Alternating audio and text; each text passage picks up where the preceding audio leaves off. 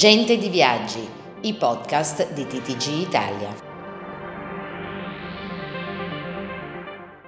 Quando sento le compagnie aeree sparare centinaia di milioni di euro di investimenti, mi viene in mente il mitico ingegner Cane, quello di Mai dire gol, l'ingegnere che sparava numeri per rendere più eclatanti tutti i suoi progetti. In questi giorni abbiamo anche assistito al ritorno in pista, appunto, delle compagnie aeree low cost, quelle che vogliono sfruttare al meglio l'onda lunga dei vaccini.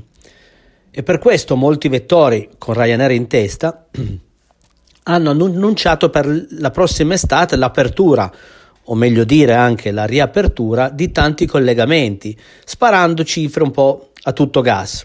Centinaia di milioni di investimenti per alcuni scali italiani. Ma conoscendo i vettori in questione, sappiamo bene che, grazie alla loro enorme flessibilità, potranno rimodulare l'offerta sino alla fine e gli investimenti ovviamente caleranno.